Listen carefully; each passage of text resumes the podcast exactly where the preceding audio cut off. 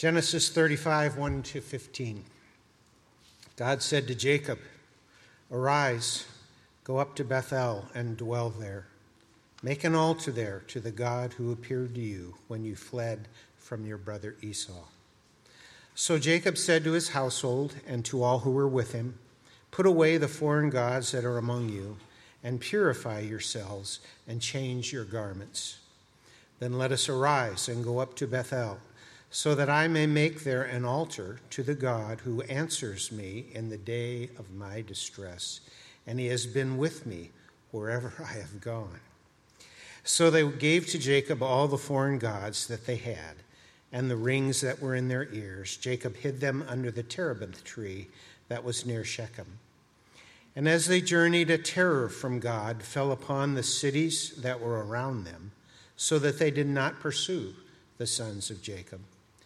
And Jacob came to Luz, that is Bethel, which is in the land of Canaan, he and all the people who were with him. And there he built an altar and called the place El Bethel, because there God, because there God had revealed himself to him when he fled from his brother. And Deborah, Rebekah's nurse, died, and she was buried under an oak below Bethel. So he called its name Allon Bacuth. God appeared to Jacob again when he came from Padan Aram and blessed him. And God said to him, Your name is Jacob. No longer shall your name be called Jacob, but Israel shall be your name. So he called his name Israel. And God said to him, I am God Almighty. Be fruitful and multiply. A nation and a company of nations shall come from you and kings shall come from your own body. The land that I gave to Abraham and Isaac, I will give to you, and I will give the land to your offspring after you. And then God went up from him in the place where he had spoken with him. And Jacob set up a pillar in the place where he had spoken with him, a pillar of stone. He poured out a drink offering on it and poured oil on it. So Jacob called the name of the place where God had spoken with him Bethel. Now in Revelation chapter 3, verses 14 to 22. And to the angel of the church in Laodicea, write the words of the Amen, the faithful and true witness, the beginning of God's creation. I know your works you are neither cold nor hot. Would that you were either cold or hot. So, because you are lukewarm and neither hot nor cold, I will spit you out of my mouth. For you say, I'm rich, I have prospered, I need nothing, not realizing that you are wretched, pitiable, poor, blind, and naked. I counsel you to buy from me gold refined by fire, so that you may be rich, and white garments, so that you may clothe yourself, and the shame of your nakedness may not be seen, and salve to anoint your eyes, so that you may see. Those whom I love, I reprove and discipline. So be zealous and repent. Behold, I stand at the door and knock. If anyone hears my voice and opens a door, I will come into him and eat with him, and he with me. The one who conquers, I will grant him to sit with me on my throne, as I also conquered and sat down with my Father on his throne. He who has an ear, let him hear what the Spirit says to the churches. No, I love the fact that we sing the great hymns of the faith. If uh, you're new today, I, I met some new folks coming through the door. Thank you for coming. We're intentional about that. Um, it's a value here. Um, we esteem, obviously, new songs like Not in Me and the Getty tune we sang. Some people originally singing, but um, God has given great music to His church over the centuries. And we delight in having a mixture of that. And maybe one of our most cherished hymns is called Great is Thy Faithfulness. I was not familiar with the story behind the creation of that hymn. The songwriter is named Thomas Chisholm, 1866 to 1960.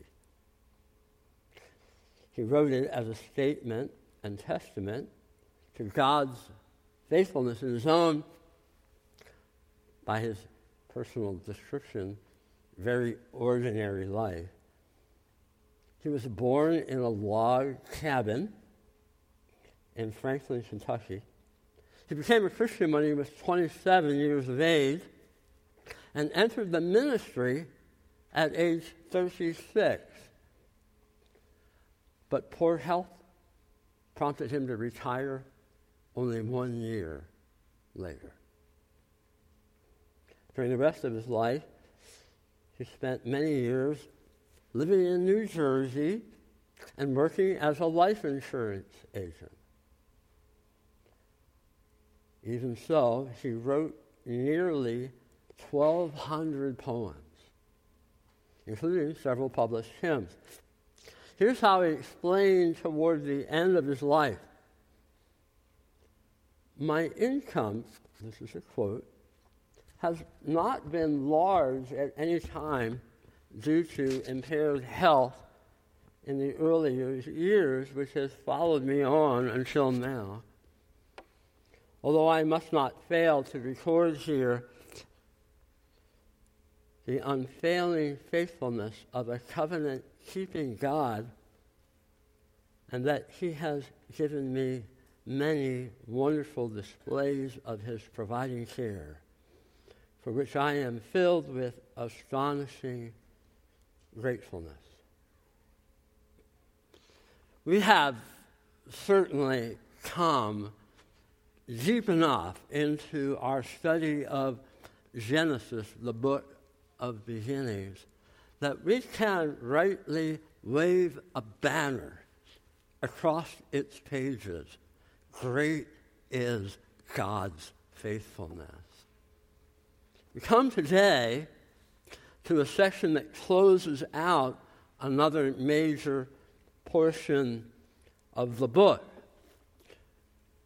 Up next, the familiar story of Joseph and his brothers, which in three of my final messages will cover. But in this three chapter survey from 34 to 36, we encounter another stunning display of God's amazingly faithful covenant keeping grace. Now, last week we left off Jacob, blessings bearer, in chapter 32 and 33, coming off a high, wrestles with an angel, realizes at the end of the night long battle, none other than the angel of the Lord. He prevails, gains God's blessing, reconciles with his brother Esau, who once sought to kill him. And he returns to the promised land, Canaan, after 20 challenging years in exile under Uncle Laban. If you missed that message, it's online. You can hear it. We tackled formidable foe of the flesh, to quote from our confession today, that is self reliance. The I got this syndrome that God will inevitably break us of.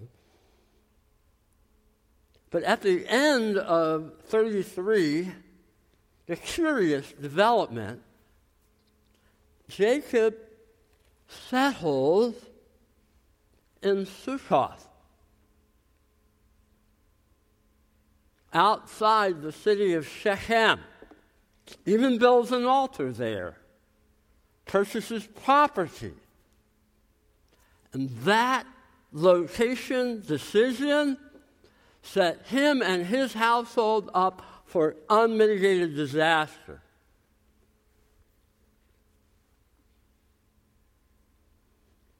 I had Rob read the Old Testament reading from chapter 35, not because I'm going to skip 34.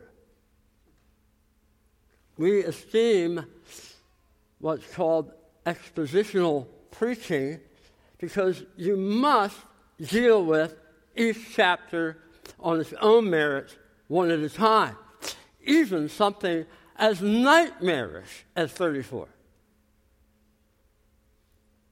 If you had a chance to read the tawdry, sordid affair of Judah and Tamar and the dominoes that fall from it, you know what I'm talking about. And I want to keep reminding you as we're doing a survey approach to finish up Genesis, you want to read these chapters ahead of time. It will help you a great deal, although I try to give you the essentials of the story as I preach through. If you have any moral sensibilities at all, 34 makes you gasp. The rape of Dinah, Judah's daughter, excuse me, Jacob's daughter, and the subsequent, if I could put it this way, vengeance rape of Shechem by brothers Simeon and Levi, incensed as they rightly were, this staggers the imagination. You will not find God explicitly anywhere in those 31 verses of chapter 34. But God is everywhere to be found explicitly in chapter 35 and those 29 verses. If 34 makes the heart sink in despair at the ugliness of the human condition, then chapter 35 can make the heart soar with the hope of God as God of blessing. And remember, that word has been an important word for the entire book. We've been tracking ever since creation, Genesis 1 and 2, and the fall of man into sin, Adam and Eve in chapter 3. We've been tracking ever since chapter 12 with the call of Abraham, God's saving plan of blessing, the offspring of the woman, through whom all the nations of the earth will be blessed, the Messiah. Given the blessing bearer number one, Abraham a baton passed, the blessing bearer number two, Isaac, and now the baton in the hand of blessing bearer number three, Jacob. And threats and enemies have abounded along the way to this plan of God, and none greater than the depravity of his own people. We saw it with Abraham in Egypt. Isaac in Philistia, and now here's Jacob in Shechem.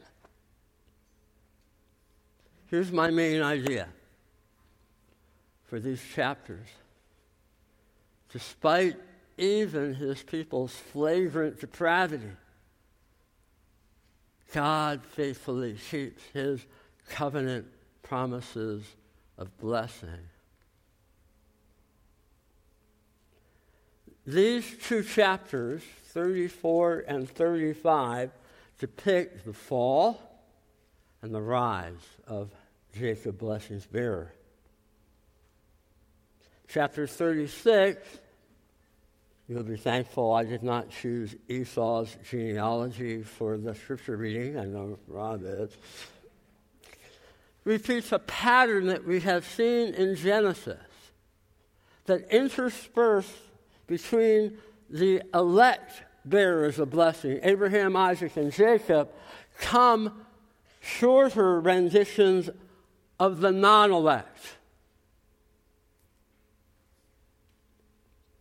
And that chapter about Esau and his generations sets the stage for the story of Joseph.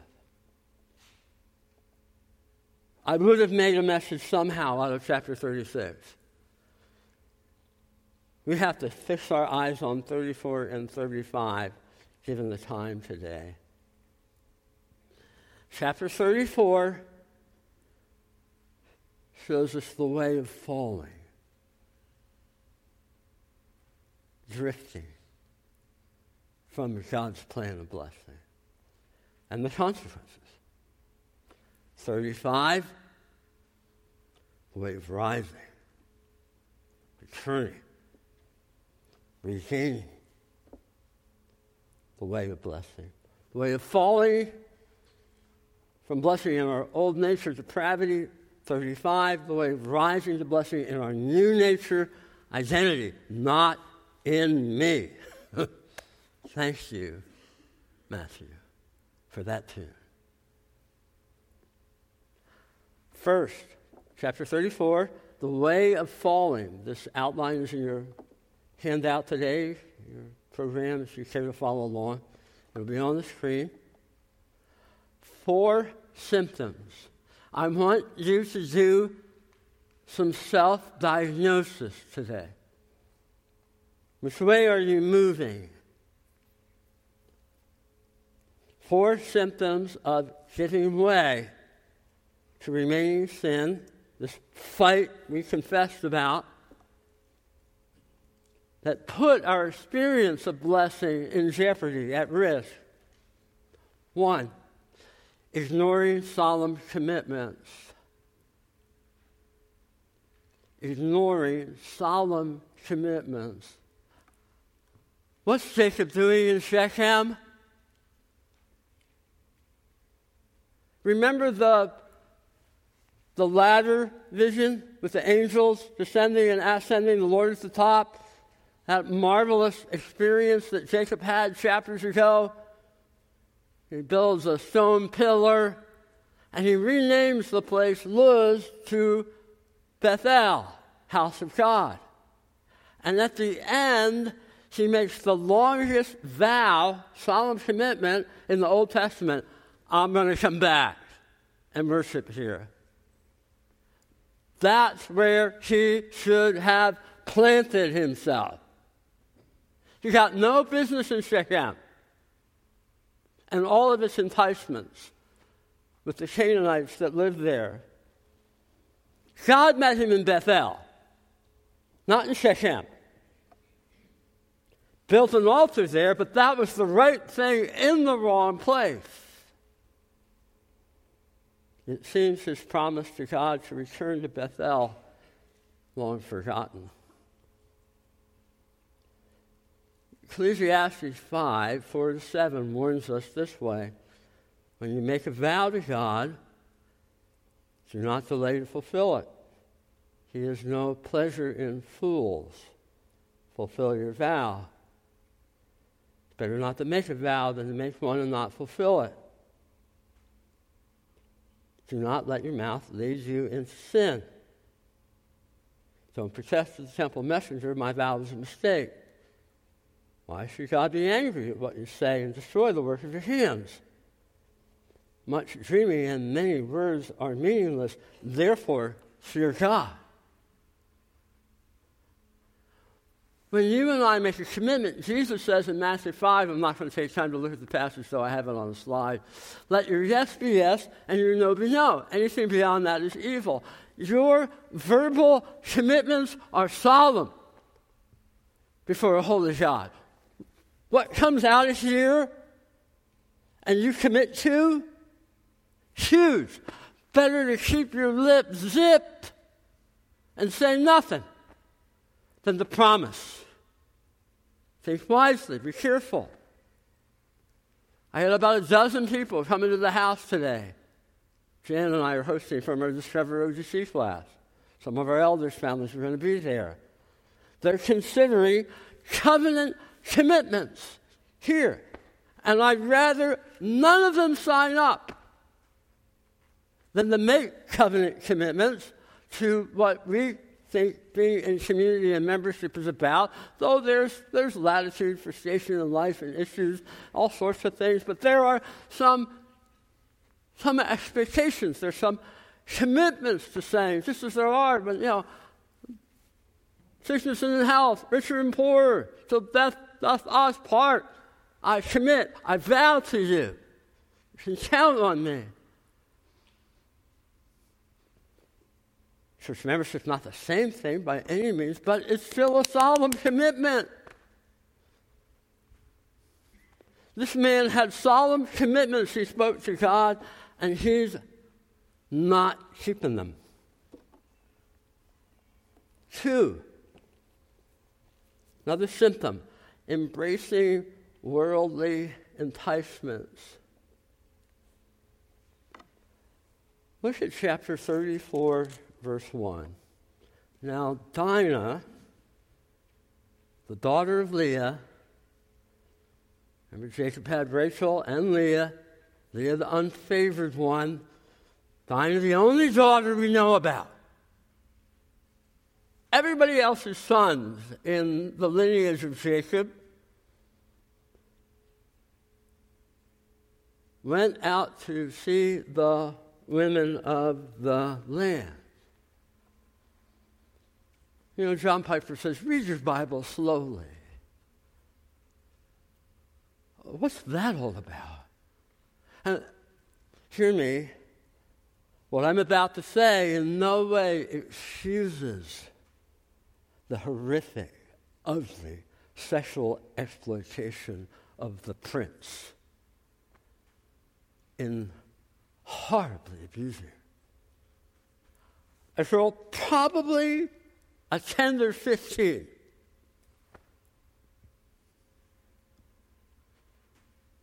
No young lady in her right mind should be out on her own consorting with Canaanites who had a horrible reputation for rampant evil and runaway wickedness. Again, I'm not making her responsible. Don't you hear that? But there's folly there. And where in the world are dad and mom? Guardians of her welfare. More on that. Of course, we don't know. I'm speculating some. I get that. But shades of Lot in Genesis 14 making his home near Sodom. And God's people reading this down the road,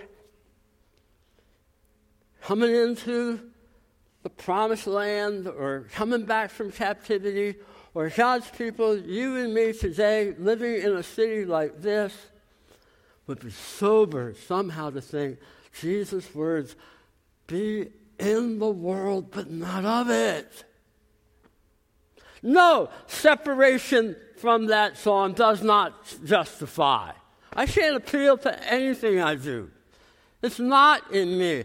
But be in the world, but not of it. 1 John 2 15 to 17. Don't love the world or the things in the world. If anyone loves the world, the love of the Father is not in him. We're talking huge stakes here. What you love is what you worship. All that's in the world, desires of the flesh and desires of the eyes and pride of life, is not from the Father but from the world and is all passing away along with its desires. But whoever does the will of God abides forever.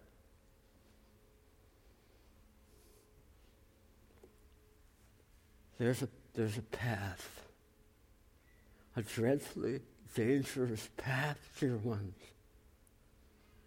of falling from the way of blessing, ignoring solemn commitments, embracing worldly enticements. Three, abdicating family leadership.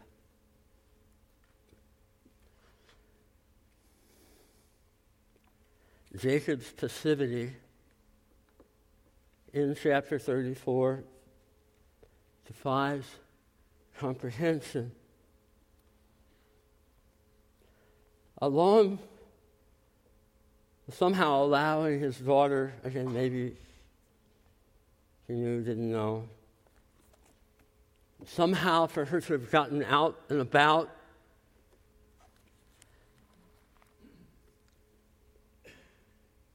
Challenging enough to get your arms around, somehow he inexplicably remains silent when the report of the violation of his daughter comes to him in verse 5. And then Simeon and Levi hear about it. And they come home and hijack the negotiation with Hamor. They take charge and set up a treacherously genocidal plan of wiping out the whole town and plundering it, for which they will pay dearly in Genesis 49. But Jacob says nothing. He does not act as clan leader in servant minded truth and love. And when he finally opens his mouth in verse 30, he protests for fear of the consequences to him and his household. And the sons get the last telling words in verse 31 a rebuke to him Should she treat our sister like a prostitute? Of course not. brothers, husbands, fathers cannot afford passivity in your household. Be no tyrant, be a servant, but step up and lead. Be a man. You're a loving leader protector, provider. That's your job description. Husbands, 1 Peter 3 7, live with your wives in an understanding way, showing honor to the woman as the weaker vessel, simply a statement that you can beat her up if you want to. Since they are heirs with you of the grace of life, so that your prayers may not be hindered. Fathers, Ephesians 6 4, don't provoke your children to anger, but bring them up in the discipline and instruction of the Lord. If Dinah had been Rachel's daughter, might he have reacted differently? The favored one, it doesn't matter.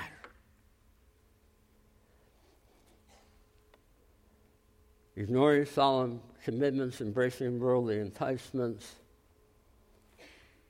advocating family leadership, and finally, one other, suppressing moral outrage, if I should put it that way. Whatever we may say about the overreaction, and it clearly was that of Simeon and Levi, they got the righteous indignation spot on. Verse 7 For such an outrageous thing must not be done. There just, is, there just isn't any of that from Jacob, who is rightly referred to in this context by his old name, not his new name, because he's not fighting.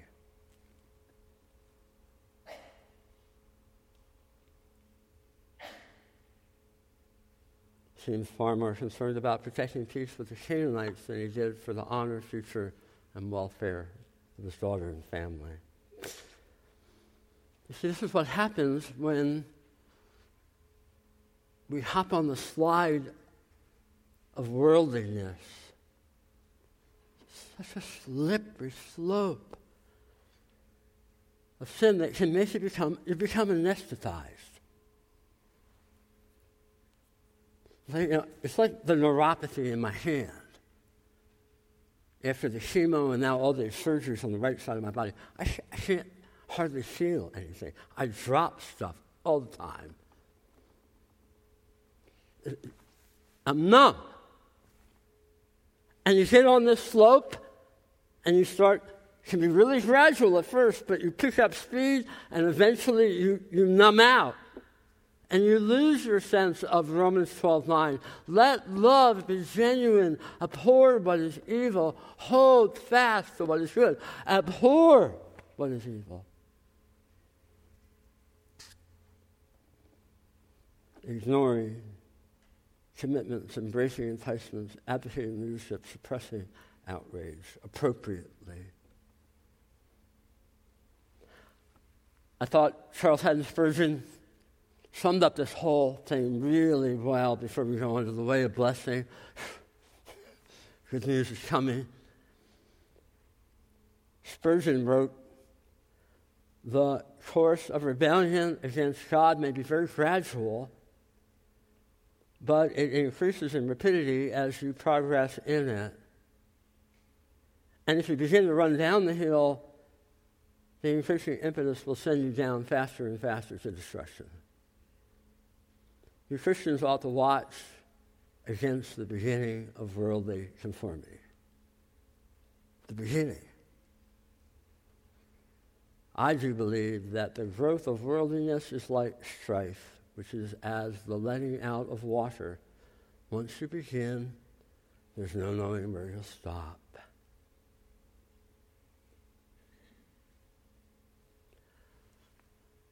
But despite his people's flagrant depravity. And now, the best news on that is still yet to come in Genesis 38 with Judah and Tamar, and that another ugly sordid affair. And the turnaround in Judah we will watch happen in the text. God faithfully keeps his covenant promises of blessing. Judah, I can't resist. Judah goes off the rails. He leaves Canaan. He leaves the promised land. He marries a Canaanite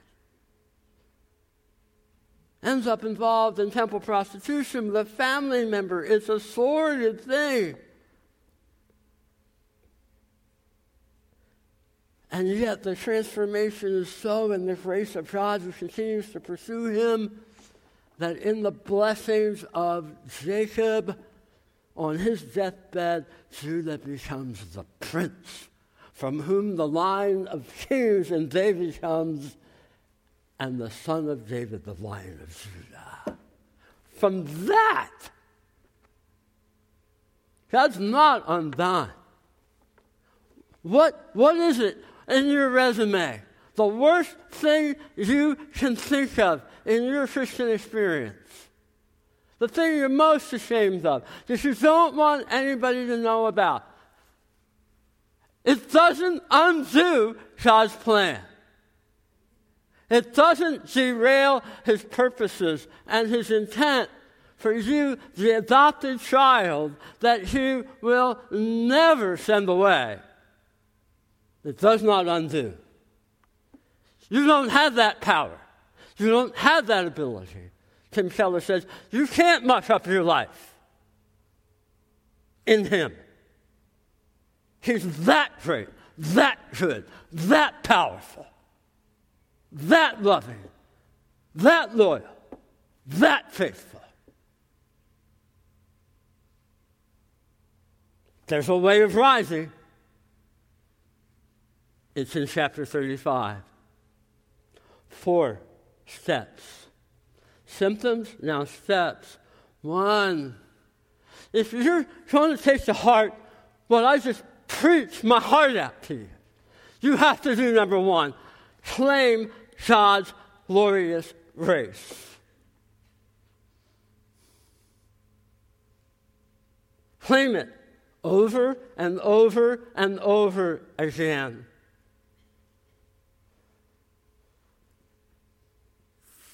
I'm leaving. Don't you dare rebrand this church with another name. I'll come back with fire and fury. This is Orlando Grace Church. What's the difference in 35 between 34 and what happens in Jacob? Remember, I said 34, there's no sign of God. What's the first word in 35? One. God. God said to Jacob, Arise, go up to Bethel. Asterisk, I would have put in where I wanted you to be in the first place, and dwell there. Make an altar there to the God who appeared to you when you fled from your brother Esau. God. He shows up again. He appears again. He speaks again. He initiates. Jacob keeps on stumbling. Anybody else have that testimony? God keeps on pursuing. Jacob cannot out prodigal God. You cannot out prodigal God. I'm borrowing from Keller's book, The Prodigal God. The real story of the prodigal son is that God is prodigal like in dispensing his grace to depraved sinners, motley crew like you and me. He is the God of all grace. 1 Peter 5:10. Moses received the tablets with the law and got this revelation in Exodus 34, 6 to 7. The Lord passed before him and proclaimed, The Lord, the Lord, a God, merciful and gracious, slow to anger, abounding in steadfast love and faithfulness, keeping steadfast love for thousands, forgiving iniquity and transgression and sin. Griffith Thomas, in his wonderful commentary on Genesis, rightly calls grace the mighty miracle of the universe. Claim God's glorious grace to obey his holy word. If you're under conviction today, the Spirit, however effective or ineffective I am a vessel, am today, if you're feeling the weight of the Spirit to start a directional shift, a moving to the way of blessing, repent and act as fast as Jacob does here. He wastes no time. Verse 2 So Jacob said to his household, Yay! The man's leading again. He's taking responsibility for this land. said to the household and to all who were with him, Put away the foreign gods that are among you and purify yourself, change your garments, let's clean it up wherever we have to.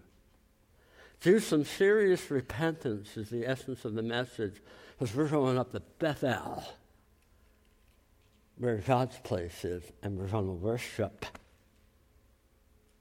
And they do. Genesis 35 4.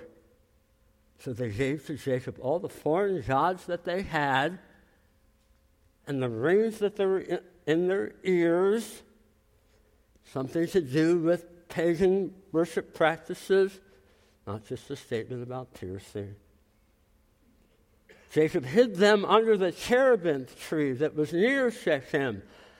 Bury those things as far as you can, for anybody will not be able to find them. So James says, chapter 4, 8, draw near to God and he will draw near to you. Cleanse your hands, you sinners, and purify your hearts, you double minded. Be wretched and mourn and weep. Let your laughter be turned to mourning and your joy to gloom. Humble yourself before the Lord. He will exalt you. Grace, obedience. Three, trust God's unfailing promises. The Lord rewards Jacob's obedience. He gets divine protection along the way. Verse 5 a terror from God upon the surrounding cities.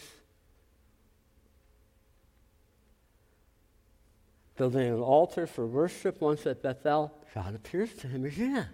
God keeps coming and blesses him. Look at Genesis 35 10 to 12. God said to him, Your name is Jacob. You've been acting like Jacob, but now you're back in Israel. You shall no longer be called, your name shall be Israel. So he named him Israel. Get this. This is your new identity. God said to him, I am God Almighty. Same introduction he used with Abraham back in Genesis 17. Be fruitful and increase in number. A nation and a community of nations will come from you. Kings will be among your descendants. Those are embellishments for him. Same fundamental promises to Abraham and Isaac as blessings third bearer, but an embellishment of the promises. Nations and kings will come from you. Again, to the line of Judah, the King of Kings will come through you. The Messiah, the Lion of Judah. Oh my, how far blessings bearer has come.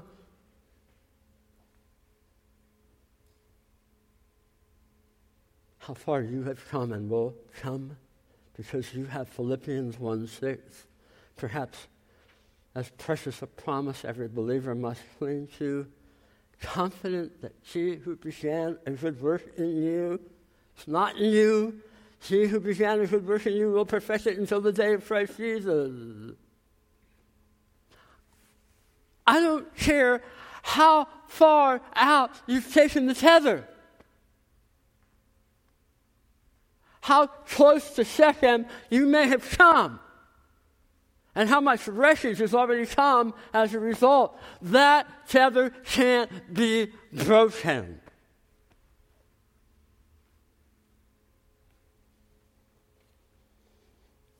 Whom he loves, he disciplines. Be zealous, repent. Some of us need to do that today. Finally, Again, grace, obedience, promises, never change, always faithful. For run God's appointed race.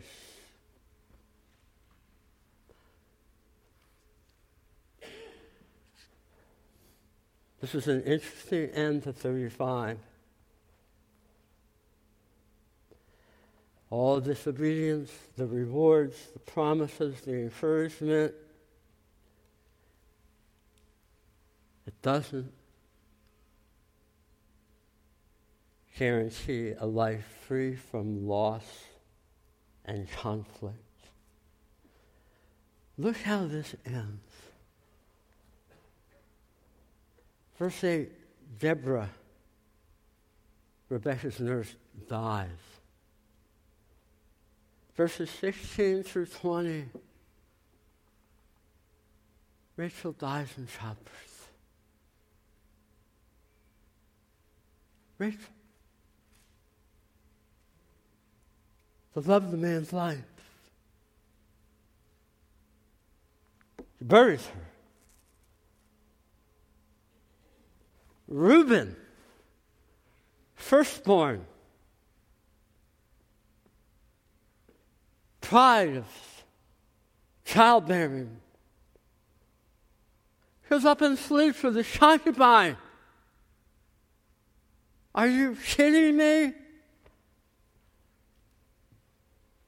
It will cost him dearly in the blessing in chapter 49. What is grief for a father? Jacob to experience his firstborn son cohabiting with one of the slave wives. I know probably for some of you, that whole slave wife, polygamy, there's lots of explanation there that I've tried to cover before but can't do now.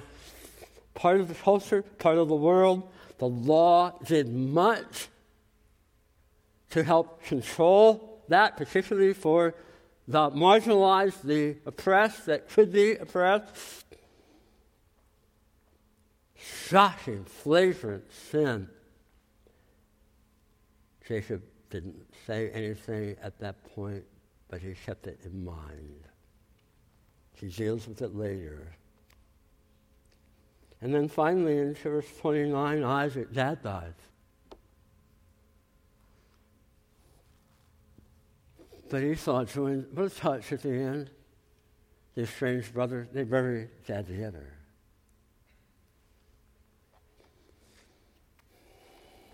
Thomas again says Jacob was scarcely ever out of the furnace of affliction.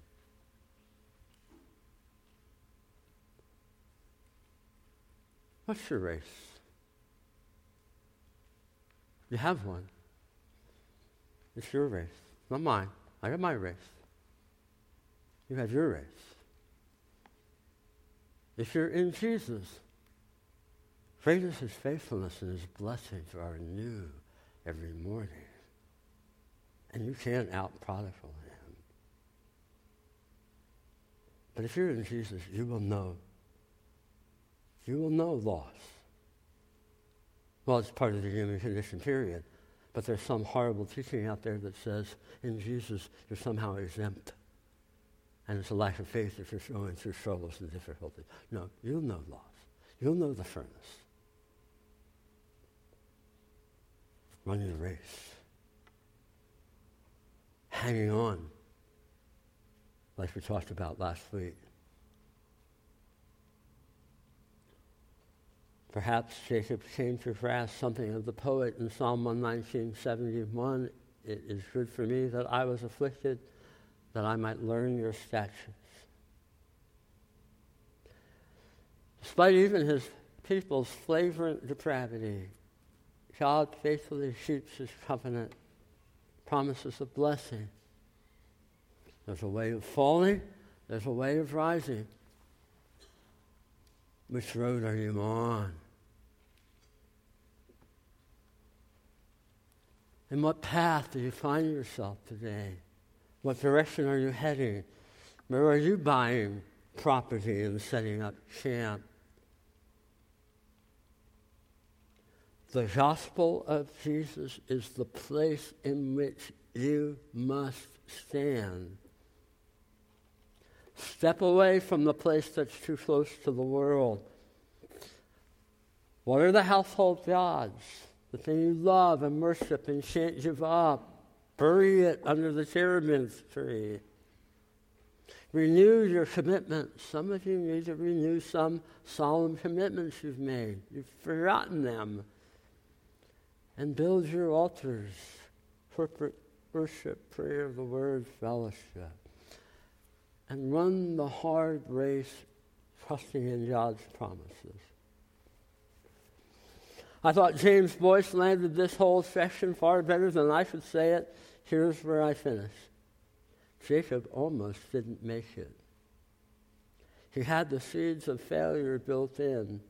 He made so many mistakes in his life that he had, uh, if he had ended up a wretched, miserable, complaining old man, we would have said, well, that's what we would expect. It is the fruit of years of disobedience. But God is great. And by God's grace and power, Jacob made it. God called him back from sin, reestablished him in fellowship, and blessed his later years so that they far surpass anything in his youth. Let God do that with you. Wherever you are, whatever your age, begin with God now and allow Him to build you, build into you those experiences of His grace that will make you a source of blessing in your later years. Oh, Father, that's what we want. I pray for each and every one coming under the hearing of this word from you today. May we want that a blessing, the best of our lives at the end of the race. In spite of our failures, because you are the God of all grace, help us. Oh, indeed, as we're now about to sing, what a friend we have in Jesus, all our griefs and sins to bear. Just to bring them to Him, bury the gods, and renew afresh our commitments as disciples to follow you, that you may be glorified and we may be dispensers of blessing wherever we go. In Jesus' name, amen.